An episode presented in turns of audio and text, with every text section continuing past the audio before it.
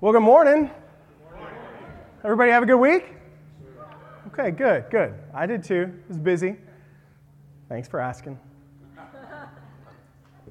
I'm really excited uh, to uh, be able to be preaching uh, today, particularly this passage, uh, because last week uh, was Easter, obviously, and, and Joe preached um, just a wonderful message on the gospel. And today I get the privilege of preaching the people's response uh, to, to that sermon, the first sermon ever preached to the church. And I get to uh, talk about the people's response. So I'm really excited about it. Um, so let's get into it. Uh, bow with me in prayer, please. Heavenly Father, uh, we just ask for your spirit to, to lead us from your word today. God, would you open up our eyes and our hearts to what you have to say? Help us to look at the example of some of the first believers and be able to evaluate our own lives as we read about them. Help us learn how to apply your word. Conform us more into the image of your Son, Jesus Christ, today. And we thank you for him and his sacrifice. It's in his name. I pray by the power of your Holy Spirit. Amen. Well, uh, there's a family that, uh, that Katrina and I know, and, and, their story is kind of interesting.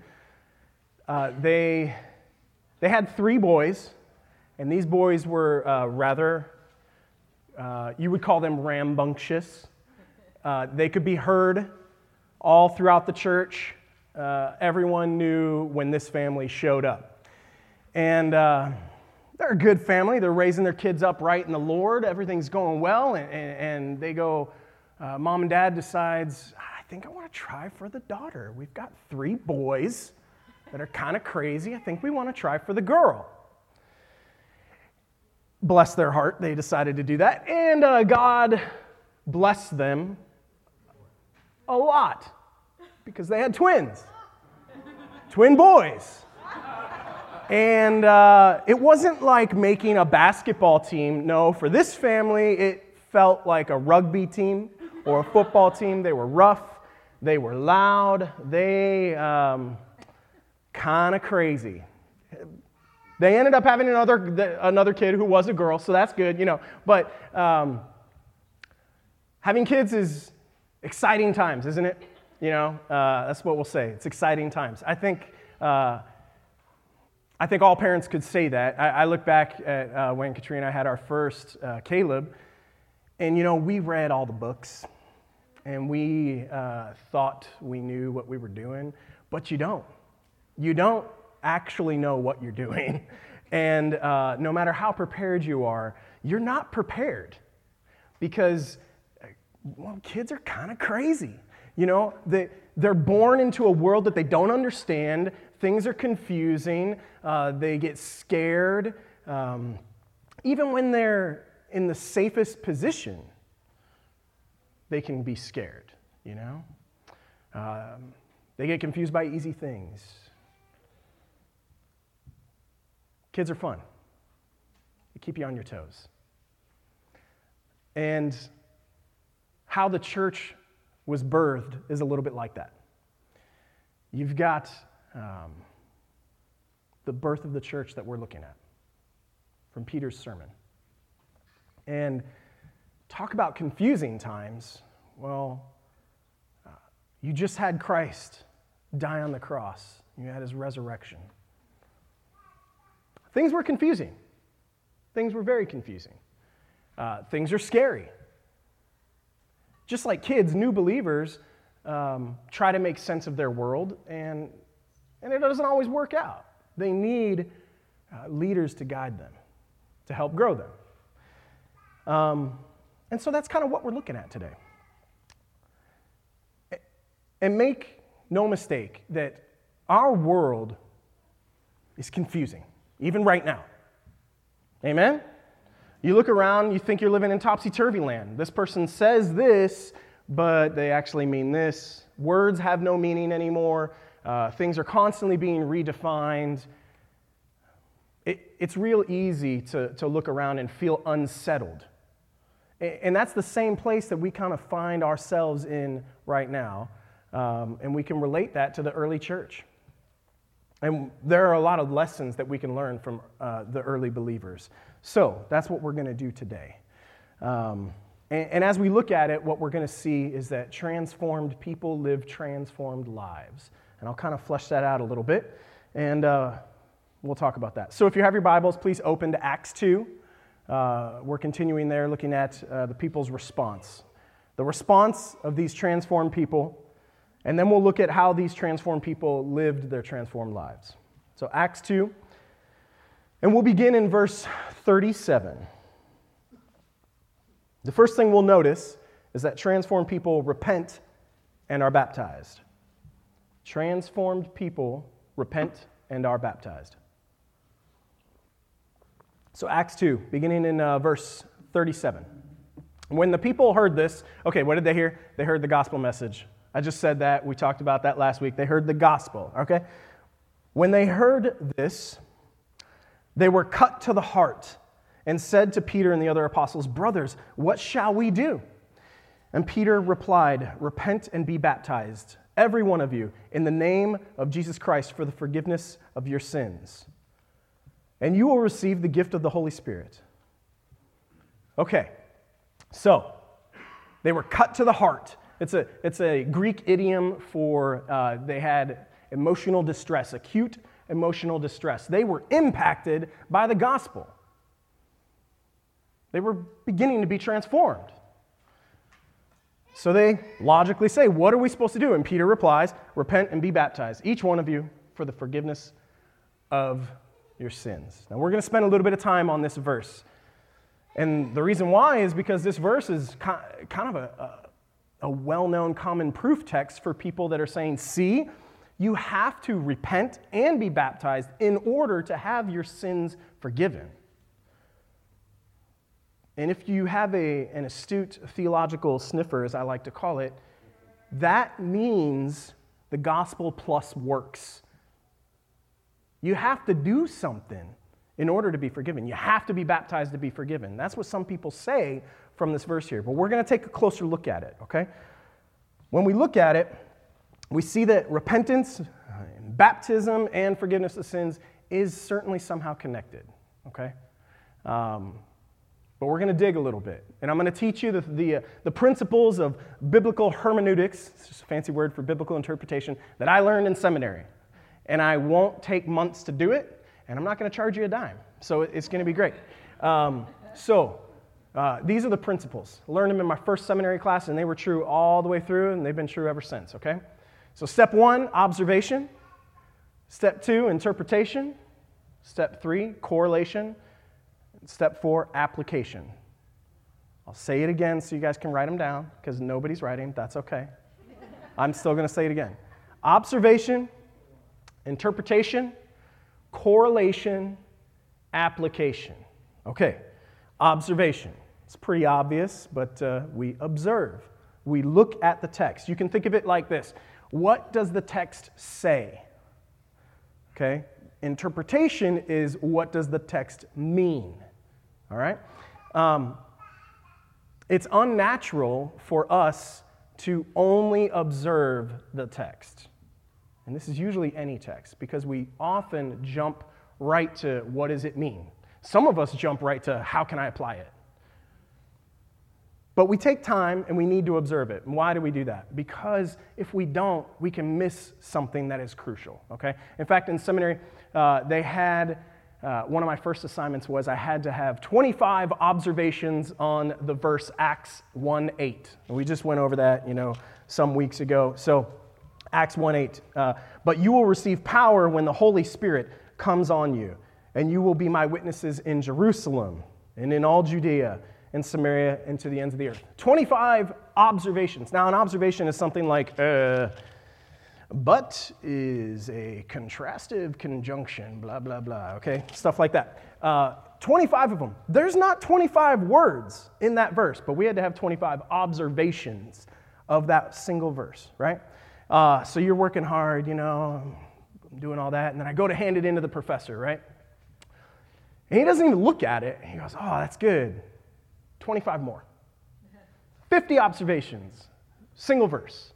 What was the point? The point is, it's a skill that needs to be grown, and we don't often take the time to just observe what the text says, okay? So we're going to take a little bit of that time today. So we observe it. Repent and be baptized, every one of you, in the name of Jesus Christ for the forgiveness of your sins.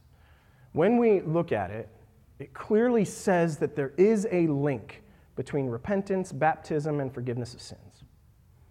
But what that link is is somewhat unclear.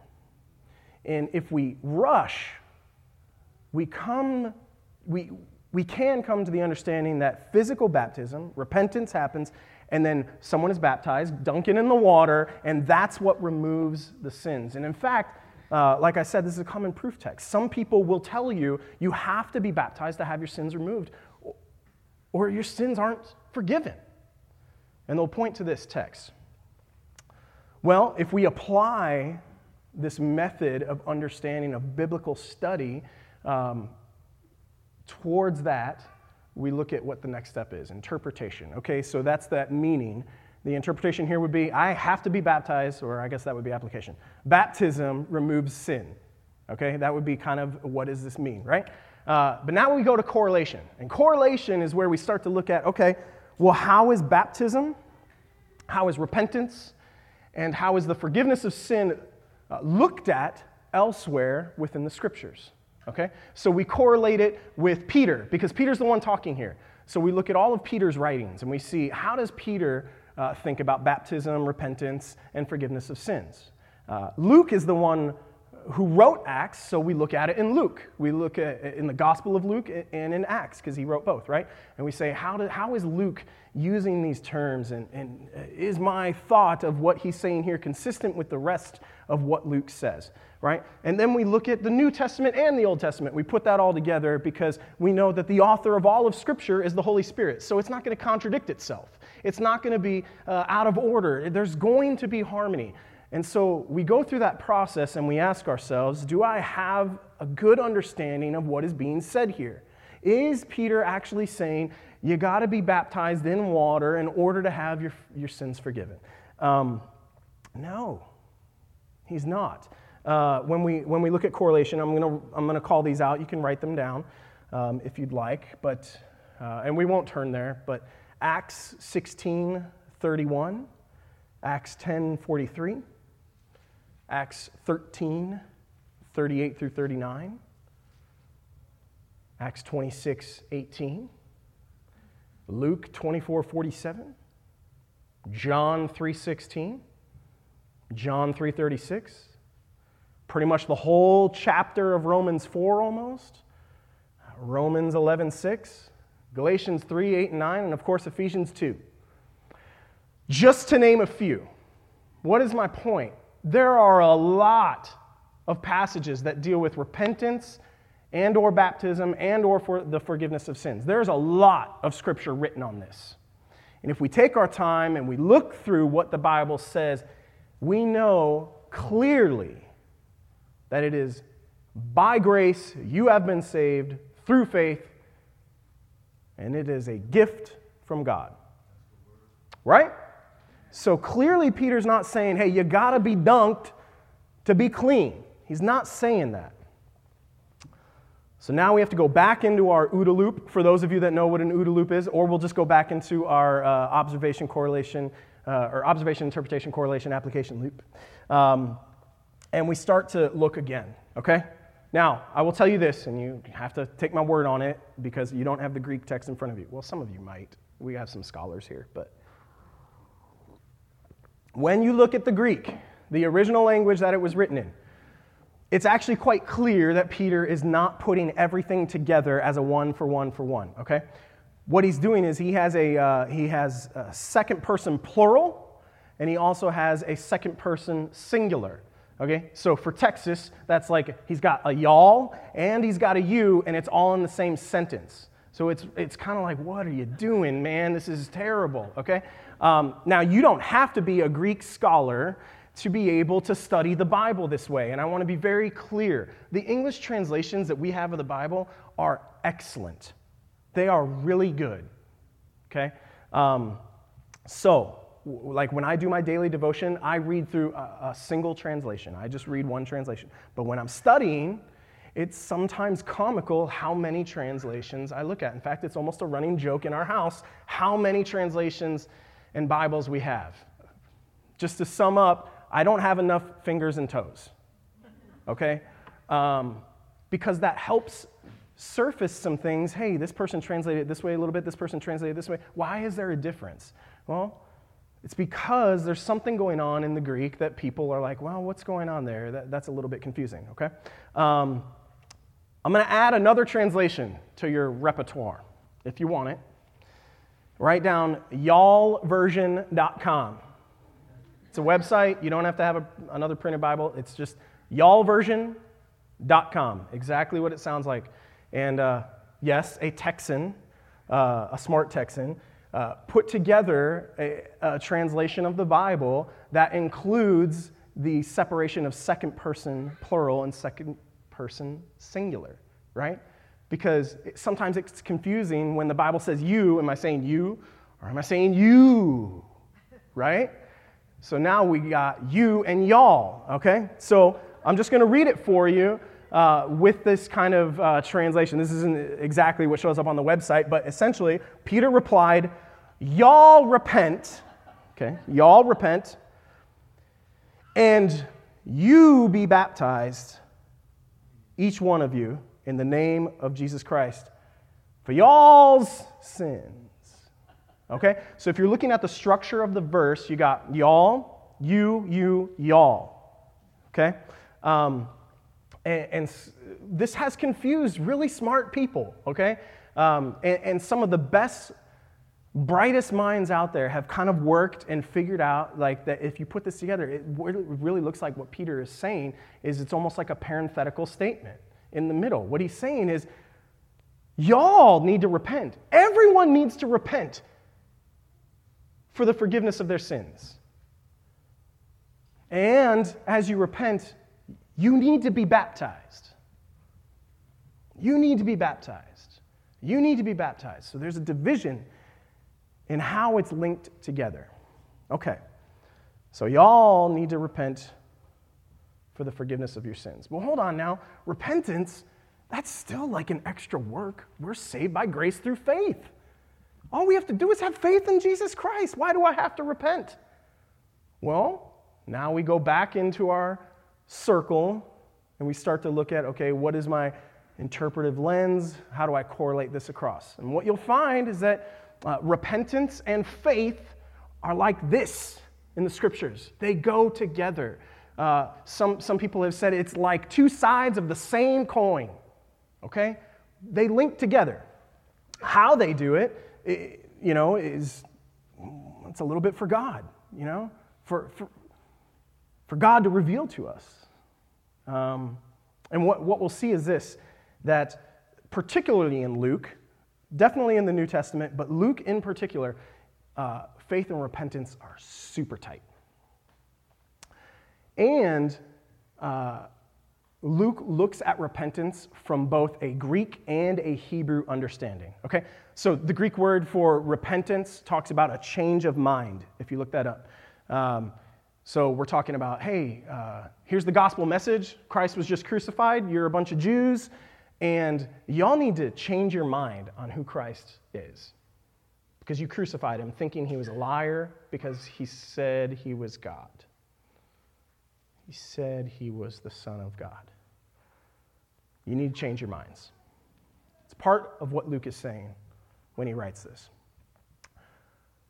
But the Hebrew understanding of repentance is a little bit different. That, that comes from the Hebrew word shuv. Say shuv. Yeah, you guys just spoke Hebrew. Isn't that cool? Okay, so shuv uh, would be more like a, a, a turning away from and a turning toward to. Okay? This is where we get our idea that repentance is a, a, t- a turning away from your sin. and a turning towards God or a turning towards Christ. And in Luke's mind, it goes together. It is both a, a an intellectual decision, faith, if you will, and a turning from sin to God. Okay? Uh, really smart people have talked about this, so I'm going to read what some of them wrote because I'm not that great. Okay, so God does not save us because of what we do, works. He doesn't save us because of works. We can't earn it, we're not good enough. We know this. He doesn't save us because of what we do for Him, but because of what He has done for us in Christ. Repentance, by definition, is not an act separate from trusting Christ. It is part of the process of believing. It goes together. Repentance and faith are both necessary for salvation, but not as separate conditions. They are always, always integrally connected as confirmed by the constant interchangeability of terminology. Basically, like when you read the scriptures, sometimes they say repentance, sometimes they say faith. And, and when you read it, it they're so closely linked, okay? To assent mentally, all right, to, to make a decision, to think, to change your mind, to the suggestion that Jesus died for me is unhappily only too easy for certain types of mind but really to believe that God Himself cut the knot of man's entanglement by a personal and unbelievably costly act is a much deeper affair. It's really easy to change your mind and say, Yeah, Jesus died for me. I believe it. To actually believe it is kind of a big deal. It's kind of a big deal. That's what he's saying there. H.A. Uh, Ironside is an old uh, preacher, uh, theologian, and, and, a, and a professor, and he, he said this on it. He said, It needs ever to be insisted on that the faith that justifies is not a mere intellectual process, not simply crediting certain historical facts or doctrinal statements, but it is a faith that springs from a divinely wrought conviction of sin, which produces a repentance that is sincere and genuine. See how it all goes together? So that's what's happening here. Okay. Now, now that kind of makes sense. Now that makes sense. Okay, now I'm going to read that verse again, and I think it's going to make sense. Repent and be baptized, each one of you, in the name of Jesus Christ for the forgiveness of your sins. Wait a minute. I see another problem here. What did Jesus tell the disciples in Matthew 28? He said, Go therefore and make disciples, baptizing them in the name of the Father, Son, and the Holy Spirit. And Peter, in the first sermon ever preached, he's already messing it up because he says all you have to do is be baptized in the name of Jesus Christ. Come on, Peter. Some people have wrongly said that Peter was wrong here. Let me say that again because there's kind of that double negative there. Some people have said that Peter was wrong here, and those people are wrong. Why? Why do we know that? Well, we have to think of the context, right? We hear Joe say it all the time context, context, context. Peter is preaching the first sermon here to a primarily Jewish audience. They understood God as Father, and they understood God as Spirit. What was the problem they had? Jesus. That's why they called for his crucifixion, because he says, I am the Son of God. Well, I guess he didn't say that literally, but I mean. So there you go. Peter is emphasizing that for you to be saved, you have to be baptized in the name of Jesus Christ. Christ being the Greek word for Messiah got to be you got to recognize that Jesus is the Messiah. He is who he said he was. And that's what you're entering into. And then verse 39, the promise is for you and your children and for all who are far off. We're already seeing hints that this message is going to be taken to the Gentiles. We already see Peter's understanding of it beginning to grow.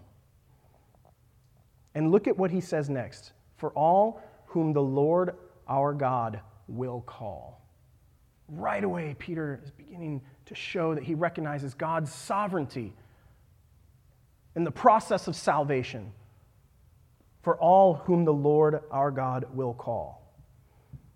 If we're too quick to read through this and we don't think, we read uh, later on that he says, um, Save yourselves from this corrupt generation. And some people go, You can't save yourself. Only Jesus can save. Ah, the Bible, it's so wrong. He's not saying that, he's recognizing that there's God's sovereignty, that there is a divine call, but he's also recognizing that there is a human response. And it goes together. And by the way, save yourselves from this corrupt generation. You can put a little note in your Bible or whatever, just write Deut- Deuteronomy 32. The people hearing this would have instantly, more than likely, thought of Deuteronomy 32 because that is the same wording that's used there. And why is that important? Because the idea that the Jewish people might be part of the corrupt generation spoken of there was like devastating. And we can look around today and we see corruptness, don't we? We certainly see brokenness. Or sometimes it's, it's translated as a perverse generation. And we certainly see that in our culture. And the message is the same repent and be baptized. Place your faith in Christ. Goes together. And those who accepted his message were baptized. About 3,000 were added to their number that day. Now, if you thought five boys being born and being rambunctious was a little bit crazy, imagine 3,000 brand new babies, because that's what just happened to the church 3,000 babies that need that spiritual growth and that spiritual um, maturation. So, that's what happens, and we see uh, that this is the transformed people. And I got to tell you, uh, talking about baptism gets me excited. We'll probably have a baptism service soon because someone I know has been talking about getting baptized. And I just got to say, if you have placed your faith in Christ and you've never been baptized before, what are you waiting for? Come talk to us. The idea in, in a New Testament uh, mind during, during the time of the apostles of an unbaptized uh, believer, it just, it, it, it, like didn't go together, okay? So uh, come talk to us. I had the amazing privilege yesterday uh, to baptize uh, two people. We baptized them uh, in the lake, Lake Amistad, and they, they were only in town for a short time. Came into town for a retirement ceremony that, that happened on the base, and they stuck around. And uh, these kids were uh, the, these kids are 12 and 9, and uh, they're a part of a family where the parents are raising them up in the Lord, and, and and they believe in Christ. They, they've been praying, they've been showing signs that, uh, not signs and wonders like the apostles, uh, not that, but they've been showing signs of spiritual maturity. They've been showing uh, giftings of the Spirit. And, um, and, and so their parents ask them, You want to be baptized? And they're like, Yeah, let's do it. I want to do it in Lake Amistad when I'm there and have Mr. Summerfield baptize us. What an amazing privilege and opportunity. And, uh, why do I get excited about baptism? Because if you understand what baptism is, it is so special. It is, it is the welcoming of new believers into the community of faith. That, that, that's part of what baptism is. Uh, it is the outward expression of an already inward change that has occurred. In the baptism yesterday, I said there's nothing magical about these waters, and there isn't. It's special because of what it symbolizes. And what does it symbolize? It symbolizes unity with Christ. That's why sometimes when there's a baptism, you'll hear somebody say, buried with Jesus and raised to new life. Unity with Christ. It symbolizes marriage devotion to Christ. How does it symbolize marriage to Christ? If you, um, if you're a guy and you're out with your buddies, all right, and one of your buddies is single and he starts talking to a pretty lady, he might look down at her left hand. Why? Yeah, see if somebody put a ring on it, right? To see if she's married, to see if she's already devoted to somebody else. Now, if she went out without her ring, does that mean she's not married? No, she's still married. The ring is an outward expression of an already internal reality. Does that make sense? That's what baptism is. Baptism is saying, I am devoted to Christ, I am married to Christ, I belong to Christ. Uh, the, the early church used baptism as, as kind of an entrance into their community. I've already mentioned that. The way they would do that is uh, the person, they would call them a catechumen. Uh, but they would be wrapped in, in dark, uh, kind of like a dark shawl or, or, or whatever, and, and, they would go to the water and uh, they would remove the dark shawl, be baptized, and when they came up out of the water, they would be wrapped in like a white shawl, and symbolizing the, uh, the removal of sin, the cleanliness, the purification of not the water, but of unity with Christ because of his sacrifice. Amen? So that gets me really, really excited because, man, if the gospel doesn't get you excited, I don't know what will. I don't know how you can sing those songs in the beginning and not be excited. It does make me want to shout Christ's name from rooftops. It does. So, uh, so that's what's going on with the uh, transformed lives of these new believers. The transformed people. And what, what happened with their lives? What did their transformed lives look like? Well, that, that's where we pick up in uh, verse 42. It says, uh, They devoted themselves uh, to the apostles' teaching and to fellowship, to the breaking of bread and to prayer. Everyone was filled with awe at the many wonders and signs performed by the apostles. All the believers were together and had everything in common. They sold property and possessions to give to anyone who had need. So it starts off, they devoted themselves to the apostles' teaching and to fellowship. And then there's two more in that same sentence, right? Uh, to the breaking of bread and to prayer. Um, again, in the Greek, it's pretty clear that those last two are actually a subset of what's going on, kind of describing the fellowship. Their fellowship consisted of breaking of bread and prayer. We're going to come, da- come back to that. The first one, the apostles' teaching. What is that? Okay. Uh, certainly the apostles would have been teaching from the Old Testament texts, right? Uh, so they're teaching from Old Testament scriptures. They're also uh, teaching from what Christ has taught them and they're also teaching from what Christ is revealing to them as they're writing the New Testament. Does that make sense? So, to summarize that, we could say they, these new believers were devoted to the revealed Word of God. We could say that. Believers were devoted to the revealed Word of God. What's, uh, what's the revealed Word of God nowadays? The Bible. They were devoted to the, revealed Word of God, to the teaching of the apostles, devoted to it. Transformed lives are characterized by devotion. They're characterized by devotion. I want to talk for a minute about the teaching of the apostles. It is real easy to find a church that will tell you just about anything you want. It's real easy. Um, I'm just going to throw some phrases out there that I'm sure you've heard.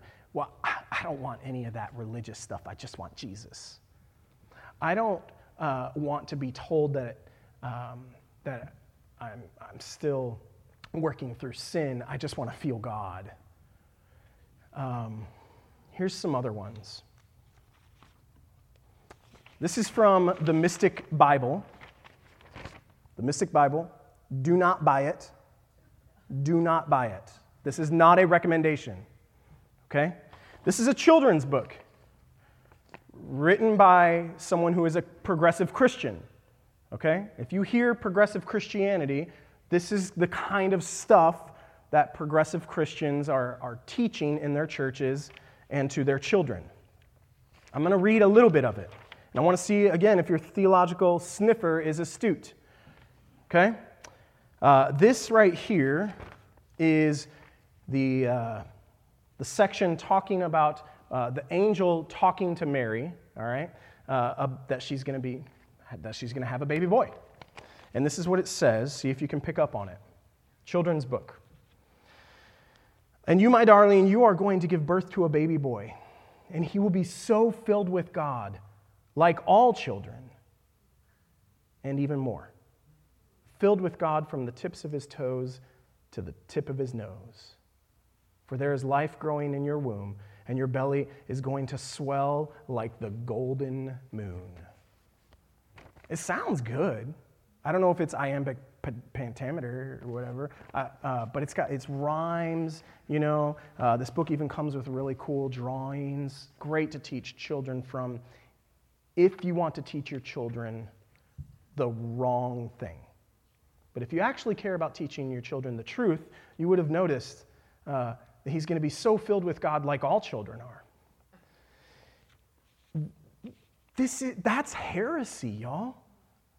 That was put down in the early church a long time ago. That is how we get to the, to the belief that Jesus is just like us. We're all, the, we're all God's. We're all just filled with God a little bit more than other people. Does, does that make sense? That's wrong. Let me see, let me read a little bit more and see if you pick up on something. This is talking about what Jesus is going to do for the world. He was going to hold the hands of the lonely and feed the hungry, and give voice to the silent and weep with those who wept. He was going to show the world that everything is holy. He was going to show the world that everything is holy. That's, that's garbage. It is wrong. If everything was holy, we wouldn't have any problems in this world, would we? No of course not. The Bible is perfectly clear that not everything is holy. Holiness comes from being unified with Christ. And that's it. Not everything is holy. A uh, progressive, uh, progressive Christian church uh, recently made headlines, um, or at least the kind of headlines that I read. Uh, and uh, it's, a pretty, it's a pretty big church. And they made headlines because they, they came right out and said, This is not the Word of God. The Bible is not the Word of God. It's not uh, inerrant, it's not infallible, it's not authoritative. Um, progressive Christians have also denied uh, the atonement of Christ. As you can see from their children's book, they don't see much of a difference between Jesus and ourselves. These are the kind of things that if we're not careful and we're not devoting ourselves to the revealed Word of God, we can be swept up in. And, and progressive Christianity is rampant in America and it's spreading across the world. Um, we need to be devoted to God's Word now more than ever now more than ever. That church that said that, I just want to tell you how, how scary this is. That church that said that just, just over five years ago was one of the most prominent churches in this country of Orthodox Christianity. In other words, what we preach here at DRBC, just five years ago, that church was preaching. And they started moving down this line. At first, it began to say, well, I know the Bible says that God's design for marriage is one man and one woman, but culture is beginning to say other things. Let's relook at that. Maybe we were wrong, and now, yes, we are going to say that that's not true. Um, and in fact, we'll, we'll have uh, people that do not hold to God's design as part of their leadership. And that was what started it. And it began this trend to now where they look at the Bible, that they say that they preach, and they tell their people it's not the Word of God. Why even preach it? Why, why say anything about Jesus? Devote yourselves to the teaching of God's Word. We also see that they were devoted in fellowship. And fellowship there is with the breaking of bread and with prayer in community. Yes, the breaking of bread is uh, used in terms of communion in the New Testament, but we see in the book of Acts throughout, and especially in Luke's writing, that the breaking of bread is used in a broader uh, sense as well. So it probably, it, it, most definitely meant communion, but it also meant just having a meal together. And, and in the first century uh, context, that was doing life. So I'm, I will ask you to, to think about are you in biblical community? Are you actually in community with brothers and sisters in Christ. Community that's defined by doing life together, that's, that's the phrase I'm going to say, but they're a part of people's lives. They have relationships, they can see people's needs. They're moved to generosity when they see people's needs. And they're devoted to prayer. It's real easy to trick ourselves to think we're in biblical community by saying things like, well, you know, I get together with my guys every Sunday, watch the game, um, get together on Saturdays. Um, women go shopping. I'm just kidding. Watch HGTV. I don't, whatever. It, it's real easy to, to trick yourself to think you're in biblical community and only have surface level relationships with anyone keeping everyone at an arm's distance. It's real easy. But look what biblical community actually produces. It says that they held everything in common. That, that, that probably means property and possessions, but it also means that they were kind of a, a, uni, a unified mind of one spirit. They were devoted to the teachings and to each other. They sold property and possessions to give to anyone who had need. Uh, Katrina and I know, uh, know someone that, that uh, wasn't allowed to work and they desperately needed a car. And the group that they were a part of provide, provided a car for them and then paid for their insurance. And then their cell phones were paid for as well. Um, needs are met when the gospel is lived out. Every day they continued to meet together in the temple courts. That's, that's a, a regular Jewish custom. So these people these new believers in Christ continued to meet together every day. They broke bread, there it is again, in their homes, and they ate together with glad and sincere hearts. If, if someone has met Jesus and put their faith in him because they've heard the gospel, what happens? They've just received the good news. There is glad and sincere hearts. And that's what we're seeing here. They were praising God, enjoying the favor of all the people. That, that's important. It doesn't say only believers, it doesn't say only the believers. All the people, including people that did not believe in Christ. Because of their, their genuine faith and sincerity of heart and, and love for others, which we're going to sing about in just a second, their faith was contagious. People saw that something was different. And Jesus said uh, to his disciples, By this, everyone will know that you are my disciples, by your love for one another. That is what is meant to characterize transformed lives.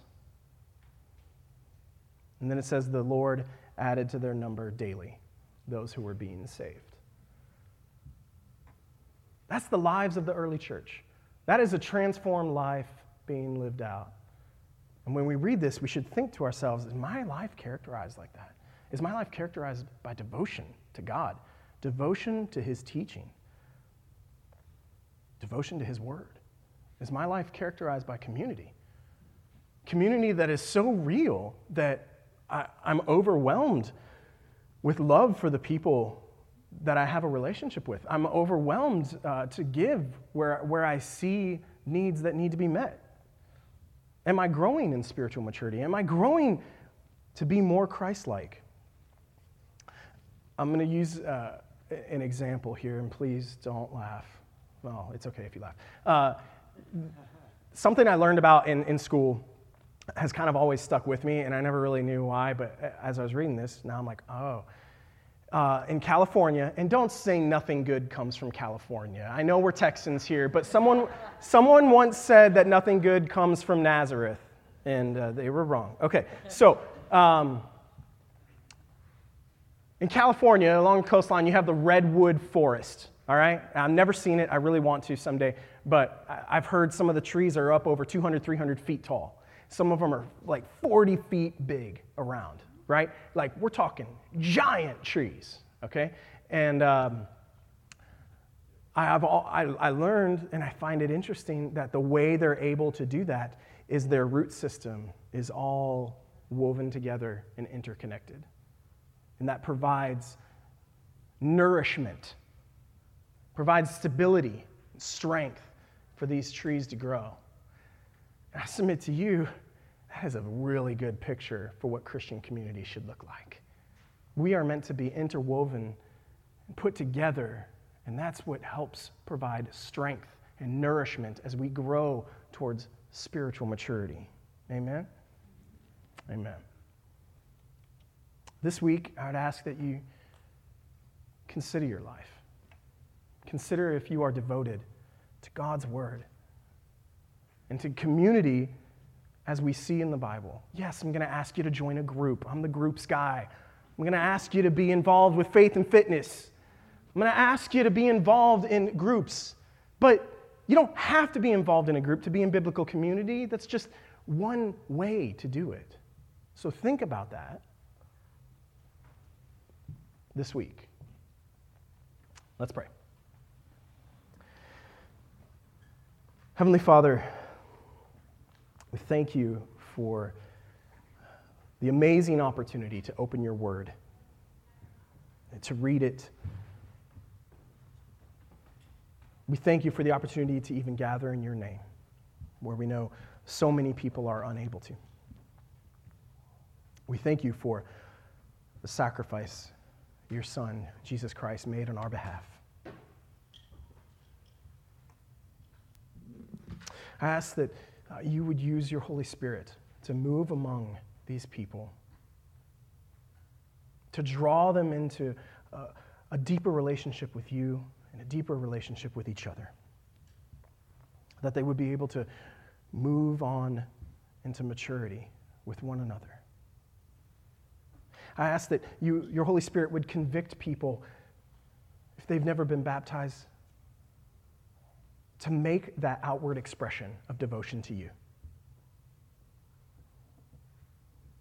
Help us be a people that is so loving of one another, meeting the needs of people around us, that we find favor with all people, that we see that when the gospel is lived out, it is irresistible to those whom you are calling. Father, we pray this in Jesus' name. Amen.